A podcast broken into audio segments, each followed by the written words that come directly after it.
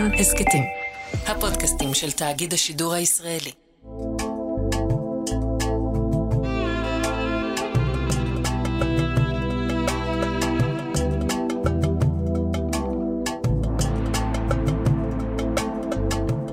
שלום, כאן ערן זינגר ואתם מאזינים להסכת מרחבת מבית כאן רשת ב'. בכל סוף שבוע נפתח צוהר לחברה הערבית בישראל, פוליטיקה, תרבות וחיי היום-יום. בפרק היום, ראיון עם מוחמד מנסור מטירה, שאשתו סוהא נרצחה באכזריות, על החיים בלי האישה והם ילדיו. וגם ספר חדש, הסכסוך שאינו נגמר, הקריקטורה הפלסטינית והניצחון על התודעה. מרחבת ההסכת. מתחילים.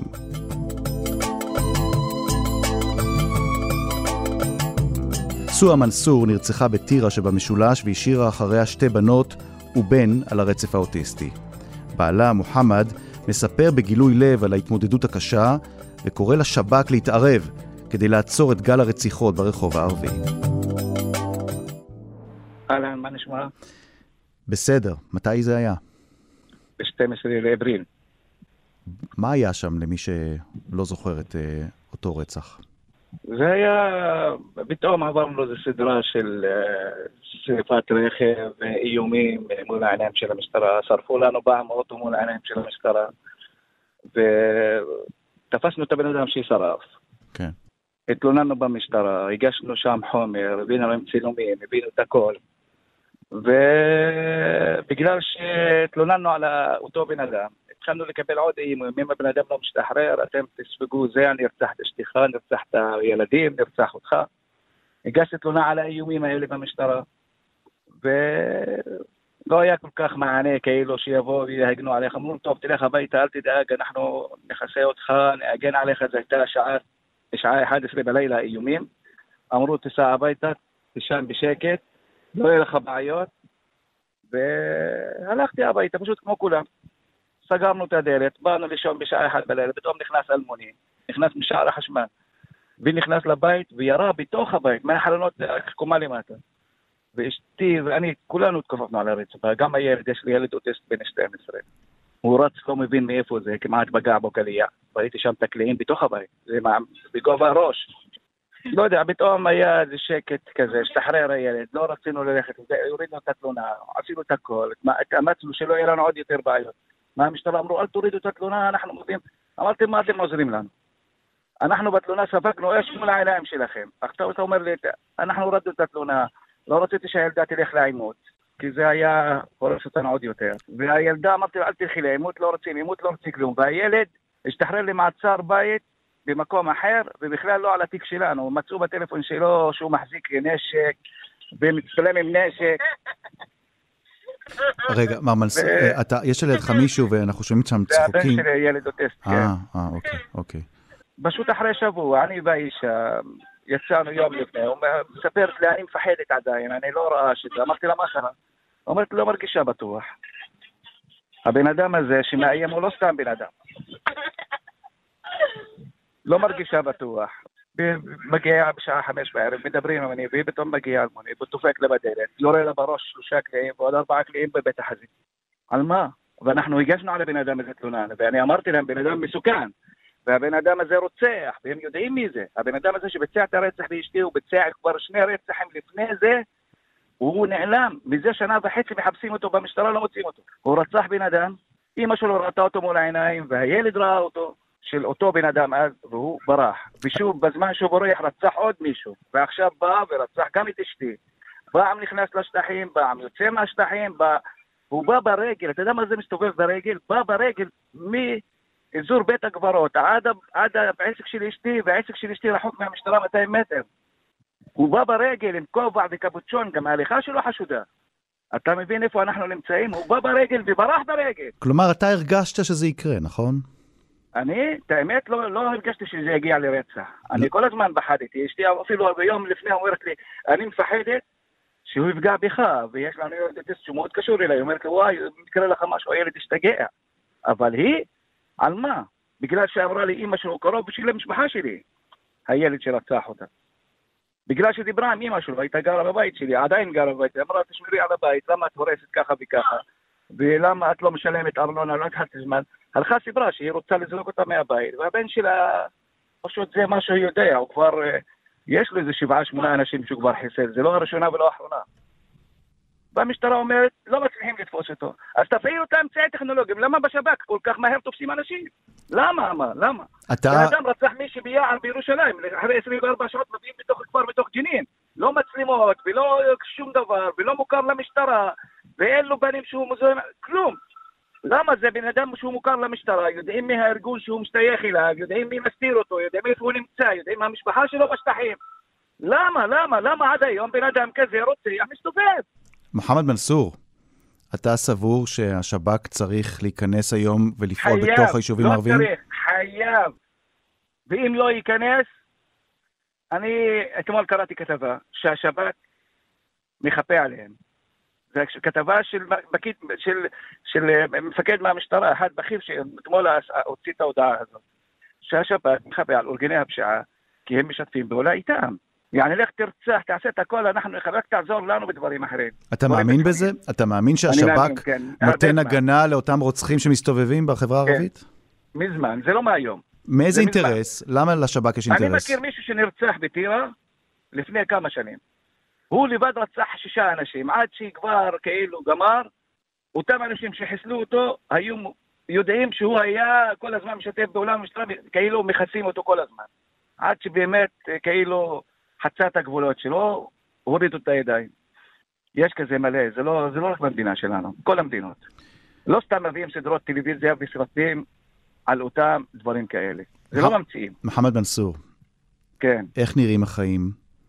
אני, אני אגיד לך את האמת, אנחנו חיים ומתים באותו יום. אתה יודע מה זה להתמודד עם ילד אוטיסט שהוא היה קשור לאמא שלו? הוא קם בבוקר כל יום, כל יום, כל יום. אה, היא הגיעה, הוא הולך מחפש בחדרים, היא הגיעה, אמא שלי באה, כל יום.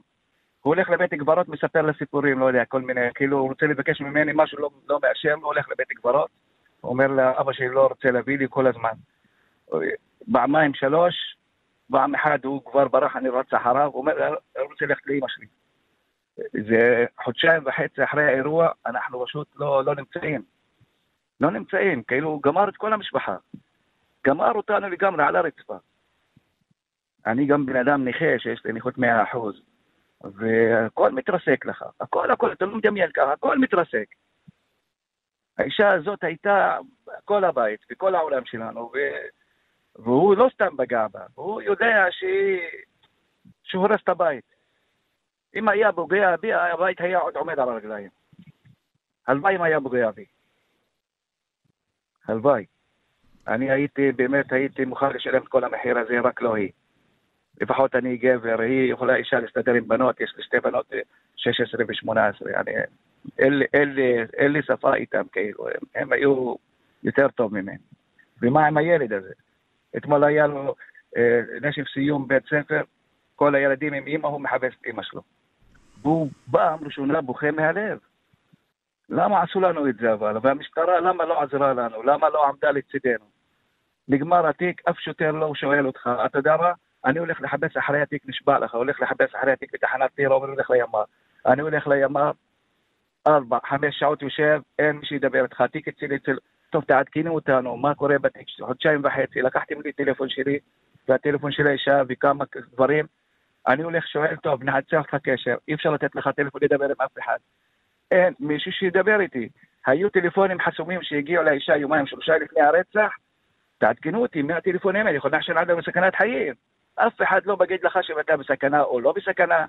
אה, הבן אדם הזה שמסתובב, יש סיכוי שיפגע בנו עוד.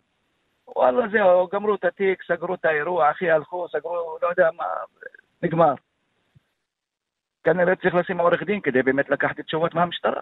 מה המסר שלך המסר שלי, לאותם אה, הורים, לאותם עבריינים, לאותם הורים, לאותם ילדים ש... שאיבדו את יקיריהם באירועים האחרונים, שמתמודדים עכשיו עם המציאות הזאת שאתה מתמודד איתה כבר uh, כמה שבועות? מה המסר?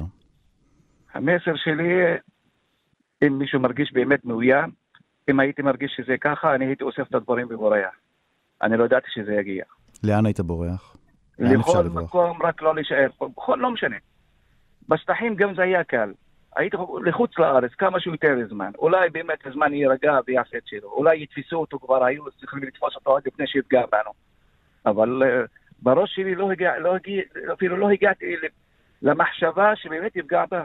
זה מה שנתן לי קצת ביטחון להישאר. אתה מבין לאן הגענו? אבל אני אומר, מי בן אדם לא לקחת סיכוי חמישה אחוז אם יש לו סכנה ממשית באמת לרצח. מי שיש לו, או שהוא יבוא, יושב במקלט אה, עם, עם הגנה והכל זהו. כמו שיושבים אנשים במקלט של נשים מוכות, או שישב במקלט, או, או שייקח איזה, לא יודע מה, דרך המשטרה, יעשו עליו הגנה, אבל המשטרה אומרת לך, לא יכול לעשות לך הגנה. לא ייתנו לך. תספר לנו קצת על אה, סוהה, על מרחומה, אה, אשתך שנרצחה. סוהה היא אישה מקסימה קודם כל, שתדע לך, אישה יפה מאוד, מקסימה, אישה אחראית. אני גם נפגעתי ב-2008 באירוע ירי, ניסו גם לחסל אותי. אבל היה אירוע שוד כזה, היה לי סופרמרקט ונפגעתי. נפגעתי אנוש. והיא עמדה לצידי לאורך כל הדרך. אני כמעט איבדתי את החיים, וכל הזמן הייתה לצידי. אישה שהכרתי בגיל 16, אני חייתי איתה יותר מחייתי מאמא שלי. והיא בשבילי כל החיים. אני הגעתי למצב, נשבע לך שאני יושן בבית קברות כבר כמה ימים, הולך ויושן עד הבוקר. אני לא יודע איפה אני נמצא כבר, הראש שלי לא, לא נמצא איתי. אני איבדתי את הראש, איבדתי את החיים, אני, אתה לא יודע כמה אני קשור אליה.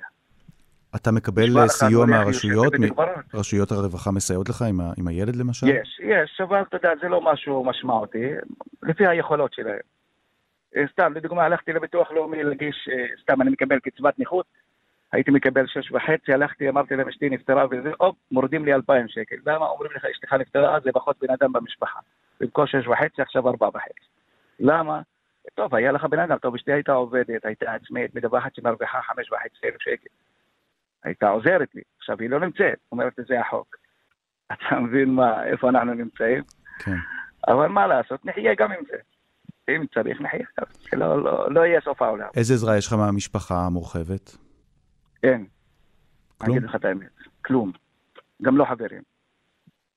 עזוב, כשזה קורה, כל אחד בוחל על עצמו, כולם מתנערים.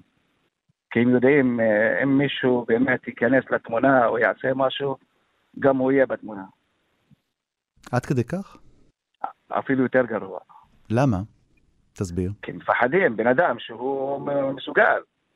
הבן אדם שפוגע, הוא מסוגל לכל דבר. אתה אומר שאתה והמשפחה שלך סומנתם על ידי אותו רצח של אשתך המנוחה, וכל מי שיבוא לנסות לעזור לכם, יהיה מסומן בעצמו. כן, מתקשרים אליו, מה אתה עושה שם?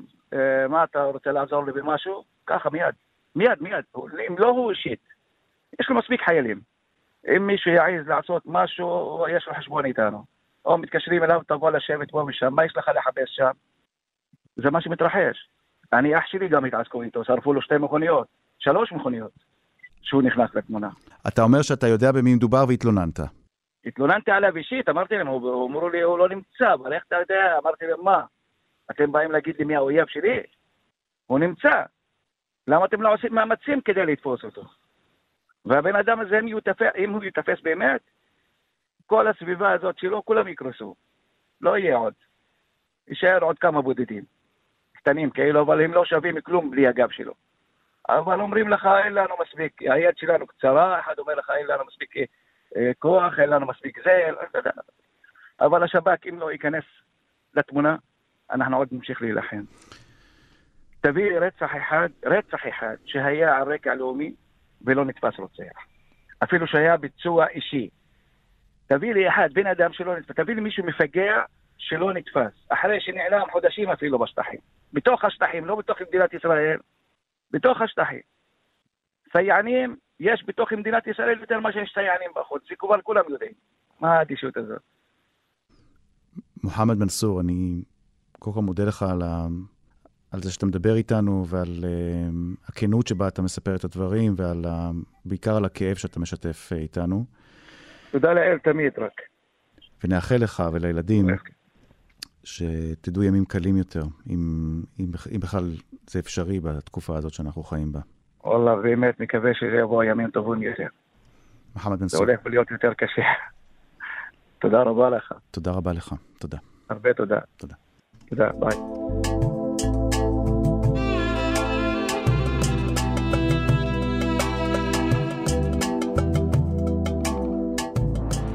הסכסוך שאינו נגמר. כיצד נראה הסכסוך הישראלי-פלסטיני דרך הקריקטורות בעיתונות הפלסטינית בין 1973 ל-1993. הדוקטור אתי סתיו חקרה מאות קריקטורות פלסטיניות וחיברה ספר חדש בנושא.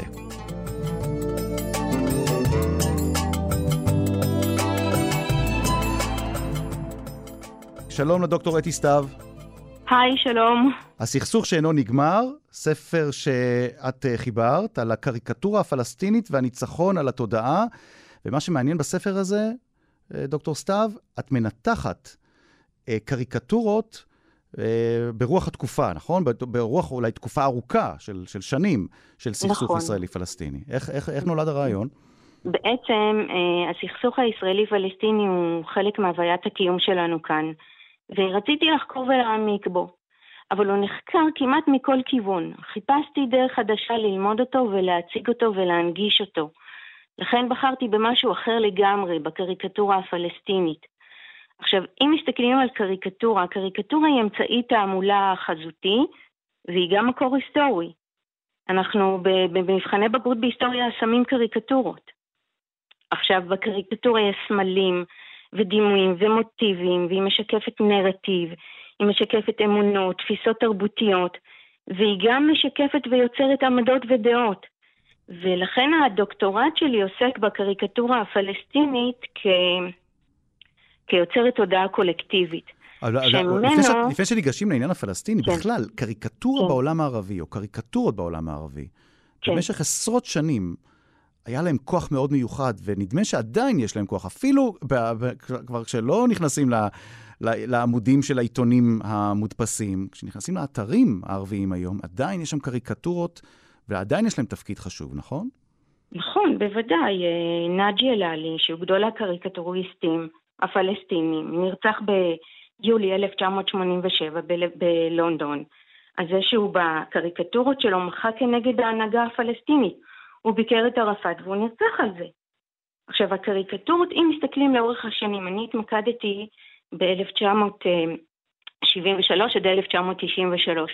רואים שהקריקטורות כן תפסו מקום וכן היה להם חשיבות בתעמולה, בוא נסתכל על זה, 73, מלחמת יום כיפור, ה-93 אה, הסכמי אוסלו. זה ב- בערך התקופה עכשיו, הזאת, כן.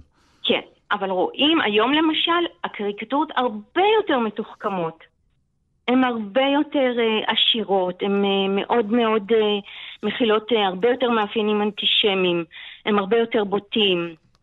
הם uh, מכילים uh, סטריאוטיפים של יהודי, שהוא מאוד מזכיר את היהודי בפרוטוקולים של זקני ציון, או את עלילות הדם מימי הביניים. הם מחזקים תודעה של פלסטין מהנהר עד הים.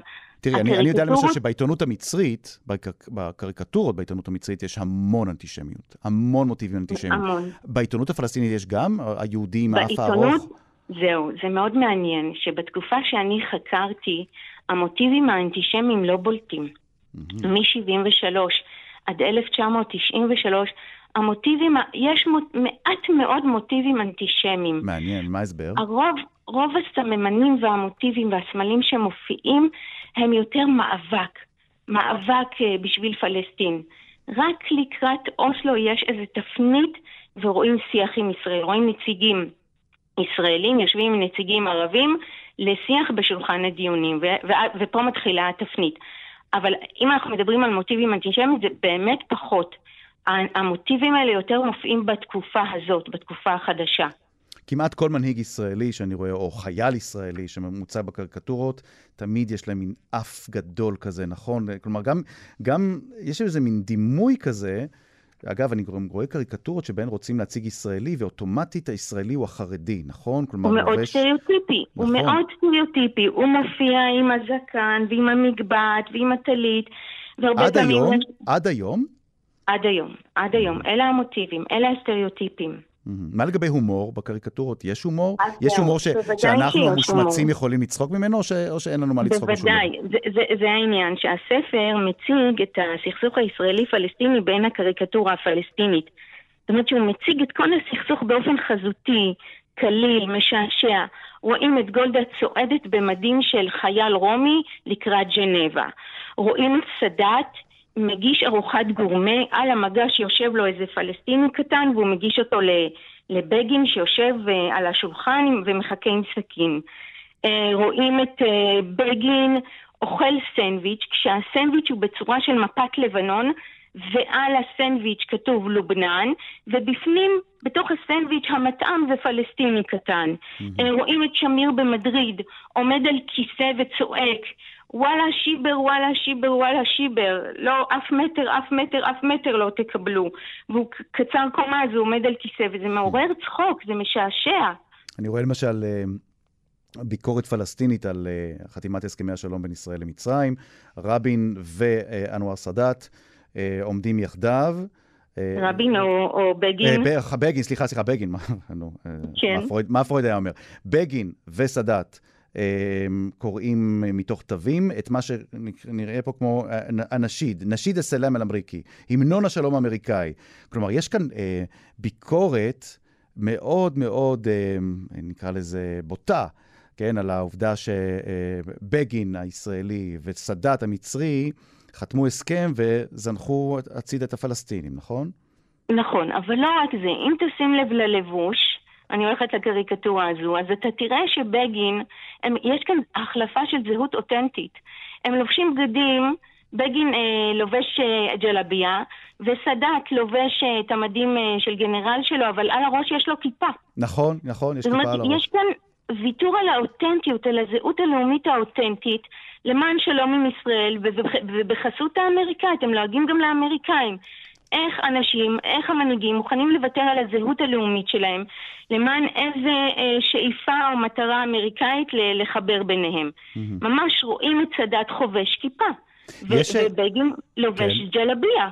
יש אה, אומץ? יש גילויי אומץ? נגיד, יש לפעמים קריקטורות מאותה תקופה בין 73 ל-93 אה, של ביקורת על ההנהגה הפלסטינית. הזכרת את אותו קריקטוריסט שנרצח, אבל, אבל נגיד אה, קריקטורות שקראו לשלום עם ישראל? אין כאלה דברים. אין יש רק דברים יותר בוטים. אל תשכח שהעיתונות הפלסטינית הייתה עיתונות מטעם. היא נשלטה על ידי אש"ף. עכשיו, מי שהעז למחות נגדו ולהביע באופן בוטה וגס יותר את המחאה נגדו, זה היה ארגוני חזית הסירוב, שהם העזו לצייר אותו באופן יותר בוטה וגס. זה, זה, זאת הייתה אה, אה, הבוטות והגסות היחידה ש, ש, שהם הרשו לעצמם, כי הוא לא, הוא לא שלט בהם. דוקטור אתי סתיו, הסכסוך שאינו נגמר, הקריקטורה הפלסטינית והניצחון לתודעה, ספר חדש, תרשי לי להוסיף מרתק, מומלץ מאוד. תודה רבה לך, דוקטור סתיו. תודה רבה.